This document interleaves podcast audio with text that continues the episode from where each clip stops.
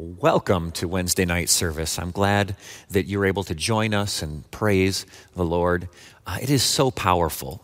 Um, and thinking about how, from God's perspective, when He looks down on us, He sees us all, everywhere that we are, His body, united in worship and praise to Him. So awesome. Uh, we're going to take a moment, and I want to read 2 Corinthians chapter 9 10. It says, Now, May he who supplies seed to the sower and bread for food supply and multiply the seed you have sown and increase the fruits of your righteousness. This is God's desire to bless you. But I find it interesting. He says he supplies seed to the eater. No, it says he supplies seed to the sower. He will bring seed, give seed, supply seed to those of us who are sowing. And then he says, May God multiply the seed you have sown. We, in this time, we don't want to forget that now is a time to plant seed. And that's what we're going to take a moment to do. We're going to sow into the kingdom of God. And these finances will assist in reaching people in this community as well as around the world. And God promises to take and multiply this seed. Dear Heavenly Father, we just thank you. We thank you for the opportunity to be here, gathered together uh, as a group of believers in our homes uh, virtually. Lord, we just pray your blessing on these uh, funds that will be coming in. We pray your blessing on the, the, each person who gives. We thank you that your word promises that you will multiply the seed that we have sown. In Jesus' name, I ask that you would bless uh, what we say today, that they would be your words, not ours. In Jesus' name, amen. Amen. Well, as you can see here today, my wife Emily is with me.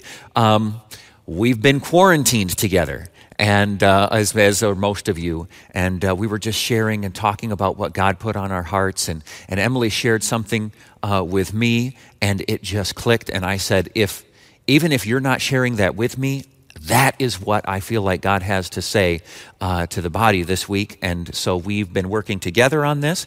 And uh, this isn't the first time that she shared with me. Um, it always goes really well. She does so well, it makes me look bad. And uh, that's a good thing. I'm proud of her. Um, so we're going to start today uh, sharing about uh, peace versus passivity. Thank you Thank you so much for allowing me to, to speak tonight and to bring a word with my husband, Pastor Josh. I hope I can add some unique perspective and insight. I'd like to open tonight by taking a deep dive into Romans 16 16. So if you could take a moment and turn there, it says, Greet one another with a holy kiss. Oh, wait, oh, wait, that, that might not be the right verse to use during a global pandemic. A little Christian humor for you to start things off. But in all seriousness, in my professional role, I have the privilege of working with Christians all over the globe. It's really kind of an amazing thing to see. And one of the very humbling things to experience is how completely and utterly we are all in this together. I think oftentimes for particularly Americans, it's easy for us to disconnect from tragedies and situations because so often they're happening across the globe. You know, it might be an earthquake in Haiti, or it could be a volcano in Guatemala, or persecution, but it's happening far away, and it's easy for Americans to disconnect from that. But in this instance, we are all truly, truly impacted. You know, every year, Resurrection Life Church, we have a time of corporate prayer, and there's always amazing, powerful things that happen during that time. And while this global pandemic is awful, and I'm, I'm not pretending to celebrate tragedy, one thing I am excited about is this opportunity. It's this opportunity for us to pull together as a global church of Christ, to pray together, to war together and if we think corporate prayer for our church body is powerful, imagine what would happen when the entire global body of Christ joins together in prayer. Now that's powerful. One of my all time favorite verses is Romans 8 28. You probably have heard it. It says, For we know that in all things, in all things, God works for good, everything for the good of those who love him, those who have been called according to his purpose. Now, I have stood firmly on this verse during many difficult times. Say, wow, God, this situation looks bad, but I know, I know that you work all things together for the good of those who love you. And I love you, and I've been called according to your purpose, so I know you can work this for my good. But I think sometimes it's easy for Christians when they hear a verse like that to fall into this trap. And the trap is thinking that once you become a Christian, everything is hunky dory. That somehow we come out of the baptismal tank and suddenly life is peachy keen and we never encounter problems and we just go around and we might sing kumbaya and, eat our Turkish delight or s'mores or whatever your peace food might happen to be. But unfortunately, that's just not the case. And I've got to be honest with you, God doesn't even hide that from us in His Word. If you turn to John 16 33, you'll see it clearly here in print. It says, I have told you these things so that in me you may have peace. In this world, you will have trouble. But take heart, I have overcome the world. This reminds me of a similar thing that happens in marriage. So many of us walk down the aisle, we have our fairy tale experience, the beautiful dress, the handsome, tall, dark, and handsome man at the end, and we think we're going to say, I do, and everything is going to be awesome. We're going to live in this fairy tale. We're going to have a bed of roses. It's going to be this beautiful time. But if you look at 1 Corinthians 7 28, it says clearly, But if you marry, you have not sinned. And if a virgin marries, she has not sinned. But those who marry will face many troubles in this life. How many troubles? Many troubles. Really? Really? So, why? Why are we so caught off guard when troubles come up in this world? If we know that in this world we will have trouble, just like in marriage, there will be trouble. It's not always perfect.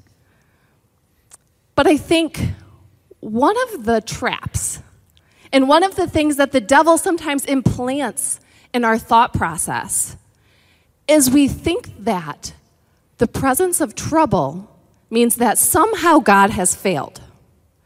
God, how could you let this happen? How could you let me lose my job? How could you, how could you let my, my children, this happen in my family? How could, you, how could you let this thing happen across our globe?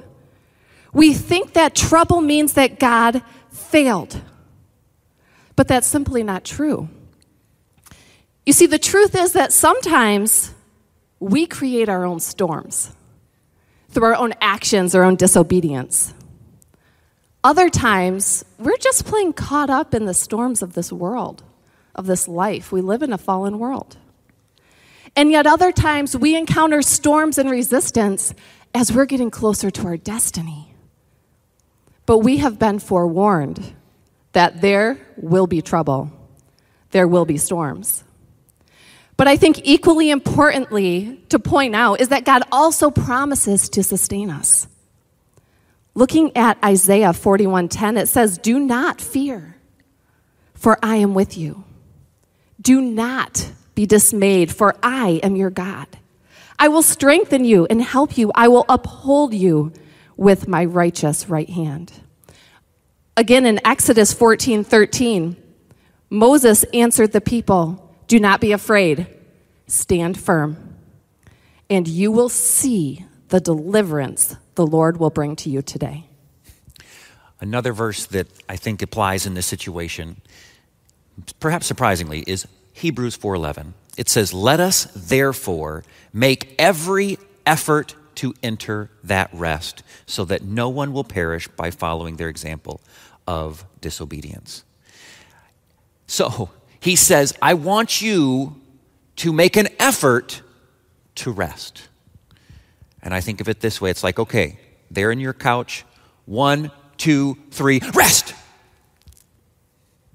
You know, it, it's not, it, resting doesn't seem like something that we think of as being an effort, but God designed us to function best from a place of fearlessness and rest. We just read the scriptures where it's in Isaiah 41:10 where it said, "Do not fear." Um, notice when angels appeared over and over, they would say, "Do not fear." God gave the Israelites the Sabbath and said, Every week, I want you to stop and rest. I, I am not a golfer, but I have tried to golf. And I remember being told by the golfer who was instructing me that you need to, don't, it's not about how hard you swat at the ball. It's about getting the form right and doing it right. And, and actually, he kept saying, relax.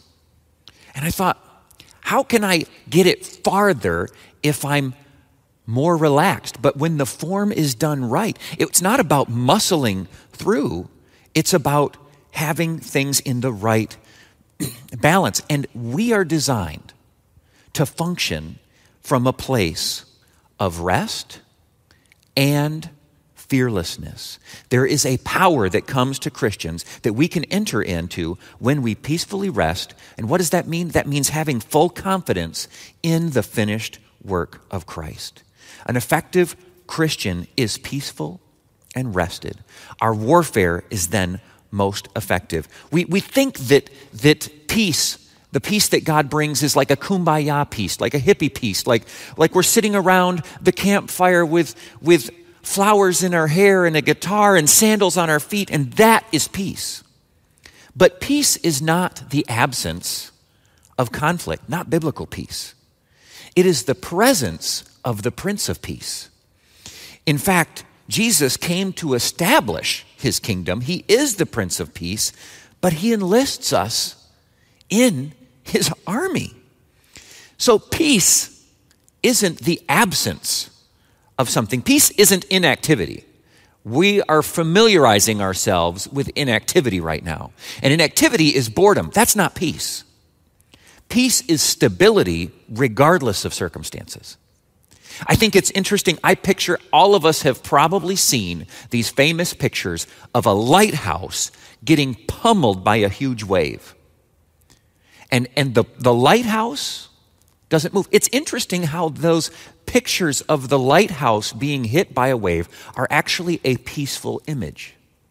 Why? Because we recognize that the circumstances are difficult. The circumstances are crazy. There is a storm, there are waves. And, and many of you have may, may have seen the picture I'm, I'm imagining in my mind right now, where there is a lighthouse and there is a door on this side of the lighthouse, and the wave is coming from behind, and you can see a man standing in the door of the lighthouse, and the wave is just crashing against the lighthouse behind him.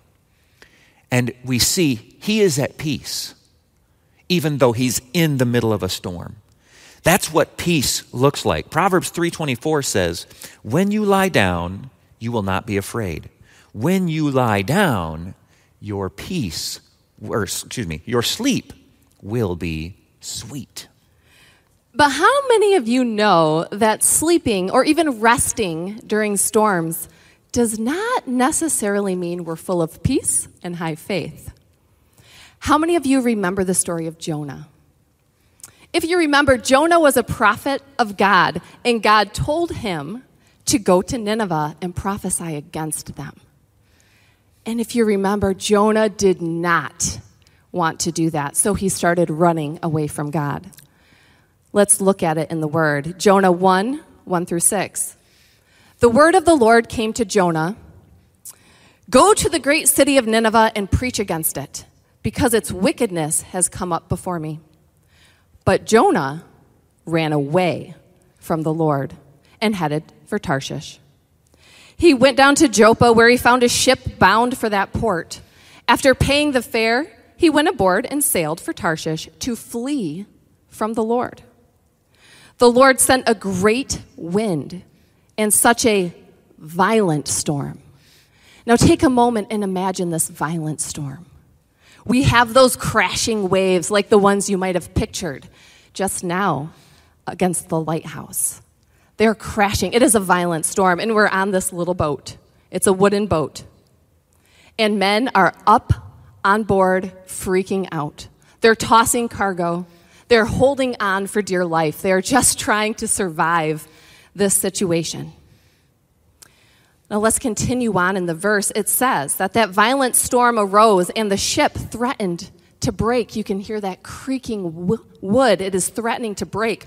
All the sailors were afraid and each cried out to his own God. And they threw the cargo into the sea to lighten the ship. But Jonah had gone below deck, where he lay down and fell into a deep sleep. This isn't even a regular sleep, it is a deep, deep sleep in the middle of the storm. And verse 6 says, The captain went to him and said, How can you sleep? Get up, call on your God. Maybe, maybe he'll take notice so we will not perish. You guys, Jonah was asleep in this boat in the middle of a violent, God created storm in complete disobedience to God. In a storm that he quite literally created with his disobedience. What do you think that looked like? If you walked down those stairs and you saw a man sleeping, maybe he looked peaceful. Have you ever been through a storm in your life, a really difficult situation? And I'm not talking about some short lived thing, I'm talking about one of those gut wrenching situations where it's difficult to function. Like you feel it in your soul. Something really difficult, like the loss of a job, or, or maybe the, the, a terminal illness of a child, or a, a, divorce or you know some kind of really awful thing that's not going to you're not going to make it through it in a timely fashion you know i certainly have and i think most people have been through difficult situations in fact not too long ago i was going through a really difficult time and god revealed to me a tendency that was playing out for me during those situations you see during week one I have no problem praying, declaring, standing on his word, loosing, binding, standing in faith. I am, I am the warrior with my gloves on during week one. Week two, I'm still feeling pretty strong in my faith. I'm still going to battle. But around week three, something tends to happen. And my tendency has been to shift from that posture of battle and that posture of faith into more of passive indifference. And people in general have a tendency to do this when they're in times of intense situations. And whether it's intentional or unintentional, people stop caring. They become indifferent, they become passive. And in particular, this happens when they're in a situation they feel like they can't control. Psychologists might call this learned helplessness or dissociation or having an external locus of control. But whatever you call it, it is important to know that passive indifference is not the same thing as resting in the finished works of Jesus. It is not the same thing as being content in all situations. And I'm here to tell you that we are not called to be passive Christians. Looking at Genesis 1:26, we can see clearly that we, man, we were made to rule over all the earth. We were made to have dominion. You guys, that doesn't sound passive to me. Philippians 4 11 to 13 says, I'm not saying this because I am in need, for I have learned to be content, whatever the circumstances. I know what it is to be in need, and I know what it is to have plenty. I have learned the secret of being content in any and every situation. And what is that secret? Verse 13 tells us the secret is I can do all of this through him who gives me strength. But as we said, being content in any situation is not the same as being passive in any situation. Indifference and passivity are, is not the same as being content. And it is not the same as entering God's rest. But sometimes, to the untrained eye, it can kind of look the same, can't it? Do you think someone might have looked at Jonah and said, Wow, wow, he must have high faith? He must really be resting in peace. We could look at someone in complete disobedience in a violent storm that he created, and we might accidentally think that they were a peaceful person. Only we can decipher the status of our own hearts. And I want to encourage you not to be fooled. When you think back to that time that you were battling something difficult in your life, where was your heart? Was it in fear? Was it in faith? Did it move into this passive indifference? And don't be fooled. That indifference is not faith any more than disobedience. Jonah's disobedience is faith. You guys, we are presently in a storm. And we are rounding third base. We are rounding into that third week of a very extreme situation. And I'd like you to take a moment and take status. Where is, where is your heart right now? Are you planted in faith? Are you battling fear? Or do you find yourself shifting towards indifference during that week three? None of these are abnormal responses to the situation. And it's easy for people to say, why emotionally engage if you can't control the outcome? But is that biblical?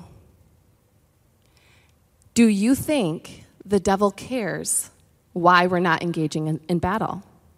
Do you think he cares if we are not engaging because we're actively in disobedience, or maybe we're just being passive. Either way, we're not engaging, and that's what he cares about.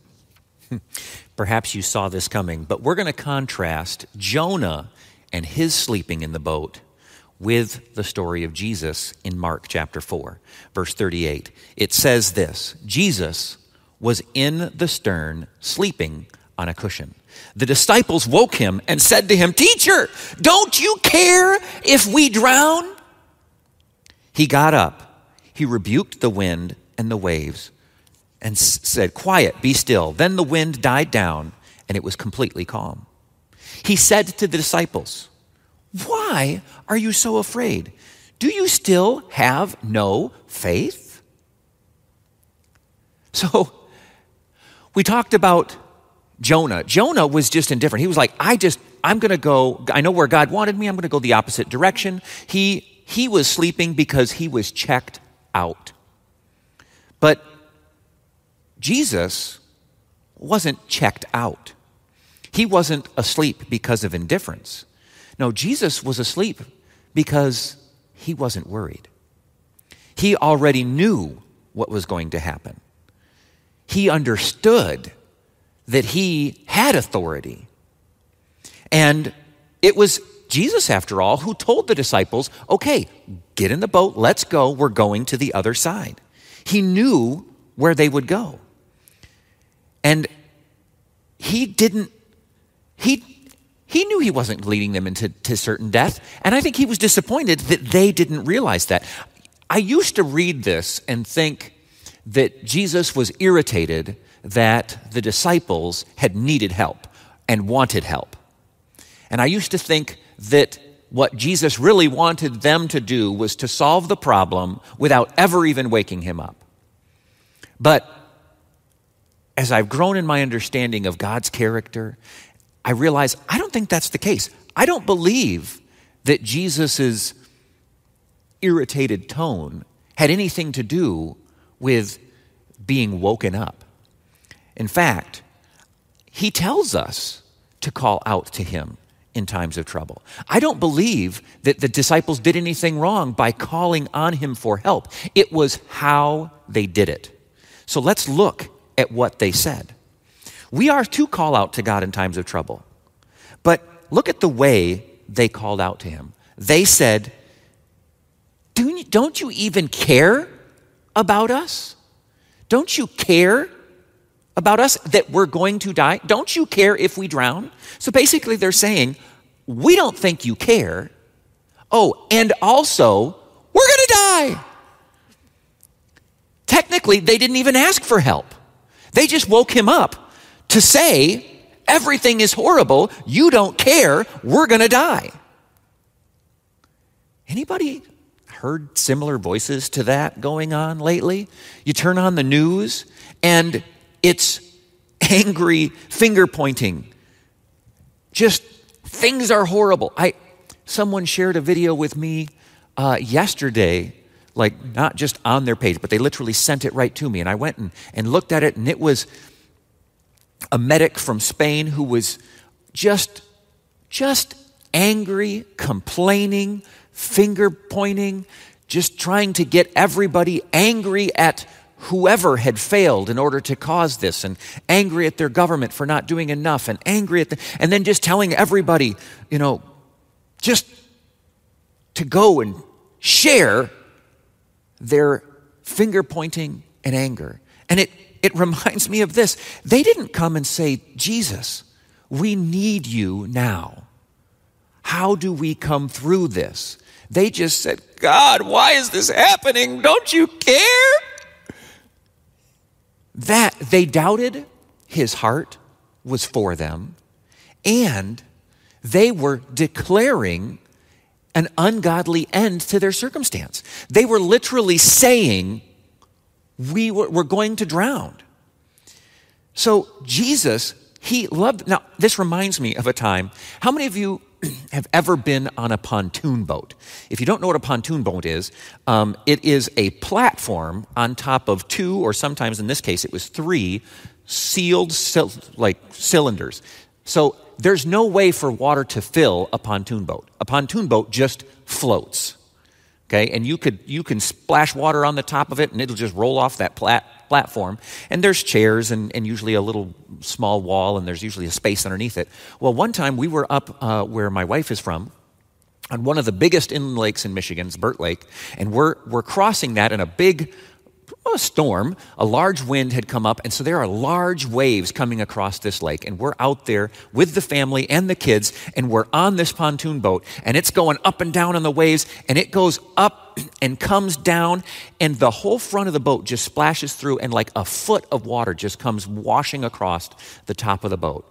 And as adults, like, we were irritated that we just got wet but I think I took the brunt of it. yeah, she was sitting near the front, and just a big splash wave comes right over. But uh, one of our kids in particular was completely afraid, convinced that this boat was going to sink. Water had just come over the top, and he was so upset and fearful. And we just kept saying, Don't worry, the boat, the boat isn't going to sink. And I think of that difference.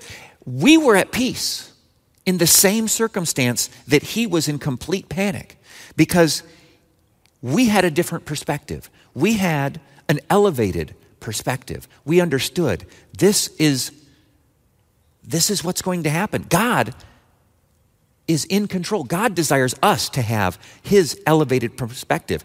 From a kingdom perspective, a bump in the road or a wave on the, the lake doesn't seem like a big deal.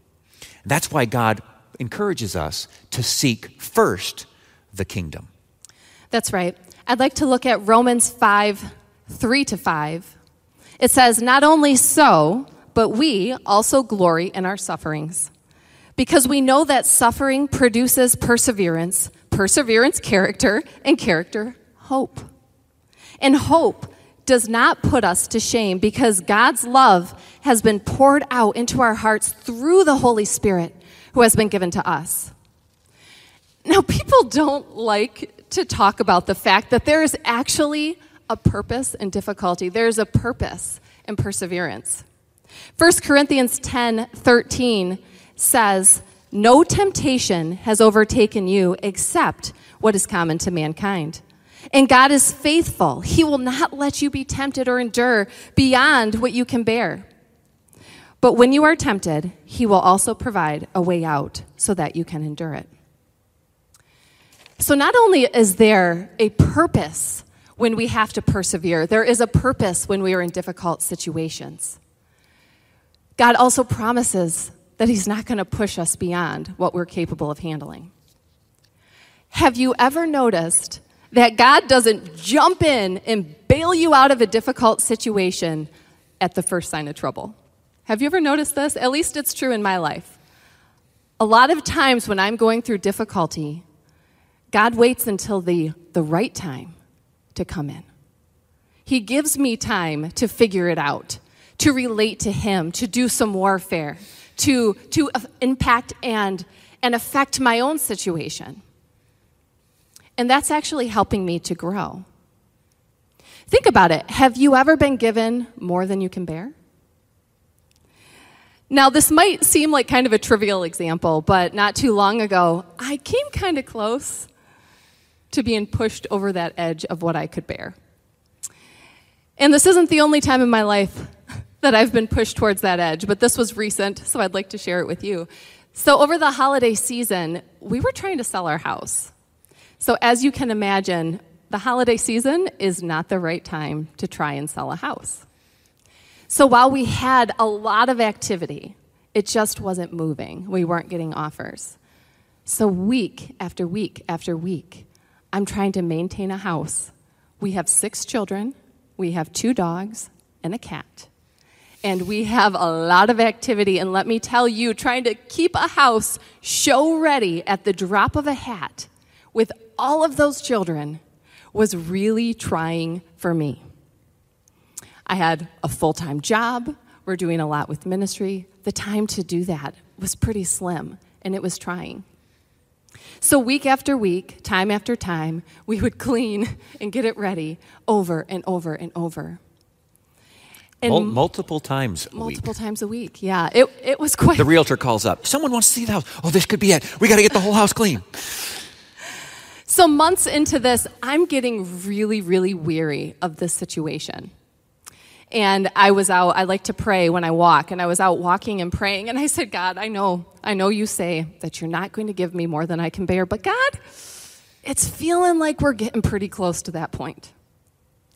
Uh, two hours later, our house sold.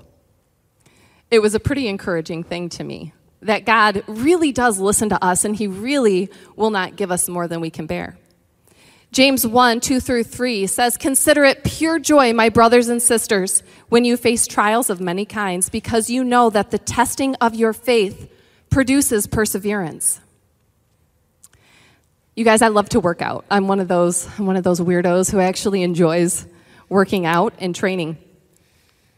And it takes, when you're lifting weights, it takes extra weight, extra tension to build muscle, doesn't it?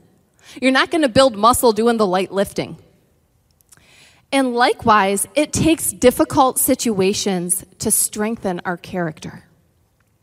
We can use difficulties to improve and to equip ourselves. And I think we are poised at a perfect time to capture the difficulties, to use it to accelerate ourselves and equip ourselves as Christians. Yeah. Whenever I hear that scripture, uh, 1 Corinthians 10.13 that she just read that talks about uh, getting more, uh, that God promises not to allow us more than we can bear, I always think of what C.S. Lewis wrote um, many years ago. This was during the time of the World War, and he writes that God promises, God's promises to not allow us to face more than we can bear what God means by this is that we will be capable to accept with patience the tribulation which has actually been dealt out to us. But instead, many of us imagine dozens of terrible possibilities and then try to conjure up enough fortitude and patience to handle all of the possibilities in advance. But true acceptance at the exact same moment to a dozen different hypothetical fates is almost impossible. So, to rephrase, he basically says God has promised to watch over us, to protect us, to ensure that we do not uh, face more than we can bear. But many of us, instead of handling simply what has come our way, we begin to imagine and meditate not on what actually happened, but what might happen next. And that steals our peace faster than, than anything else because it, God has given you enough peace to handle the situation. But you're asking for peace to handle 12 different situations that haven't even happened yet, all of which are the worst case scenario. And, and what does that look like? That looks like, oh no, oh no, there's this virus. What if I get it? What if I get it and then I give it to my parents? And then my parents, well, they're older and they're immunocompromised and then they're going to die. And then, and then if they die, you know, well, what if I, what if I die? And then my kids don't have any parents. And, and what if, what if, what if, what if, what if, what if, what if, what if, what if, what if, what if? And then there we are trying to handle that. And we're like, God, where's your peace? And he's like, you know what?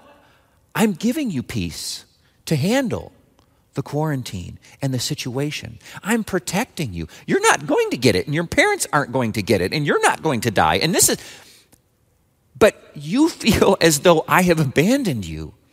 But that's not true. It's, it's a mental toughness. Many endurance athletes have learned this, and I, I've done half marathons, I've done adventure races that are 30 plus hours of continuous racing. And let me tell you something your body will tell you that you've done too much, that it's time to quit long before it's actually ready.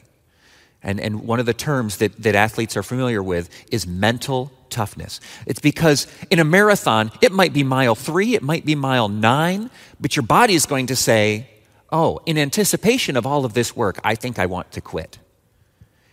But if you keep going, it's actually harder to, to overcome that mental challenge than it is to simply put your foot in front of the other again.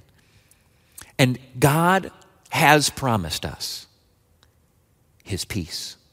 He says, if you will look at the situation from my perspective, I will handle this. You don't need to be afraid. You can be like the parents on that pontoon boat where we saw the wave come over and it's like, oh, I'm getting wet. This is not what I wanted. I did not, we didn't come out on this cruise hoping to get wet. But we're not in fear for our lives.